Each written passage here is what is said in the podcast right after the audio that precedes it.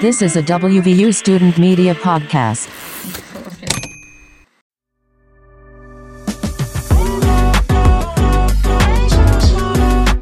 Welcome back, Mountaineers. Vaccine mandate developments, WVU Hoops preseason poll, and WVU Professors Get Moving event is back. I'm Sydney Wentz with another Monday in Morgantown.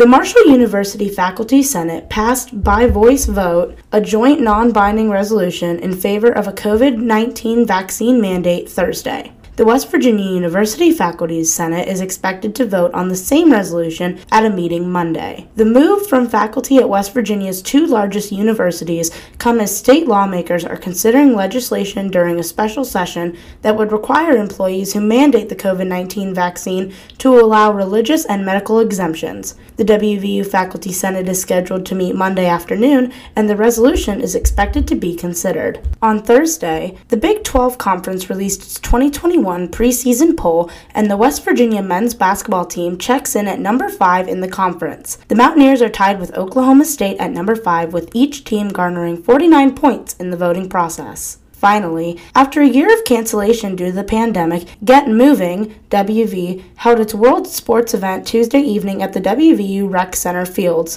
Through, though the event had a low turnout of children who pre registered, Elizabeth Opp, WVU professor and founding of Get Moving WV, and her team encouraged passing students to participate in the activities and learn more about leading an active lifestyle. We want to promote physical activity and healthy lifestyles for children in the Mountain State, said Opp. Many club sports were present at the event, including men's and women's hockey, golf, men's and women's lacrosse, and the dance team. To read more on the stories covered today, visit thedaonline.com. That's all for now, Mountaineers. Stay safe and healthy, and we will see you next week for another Monday in Morgantown.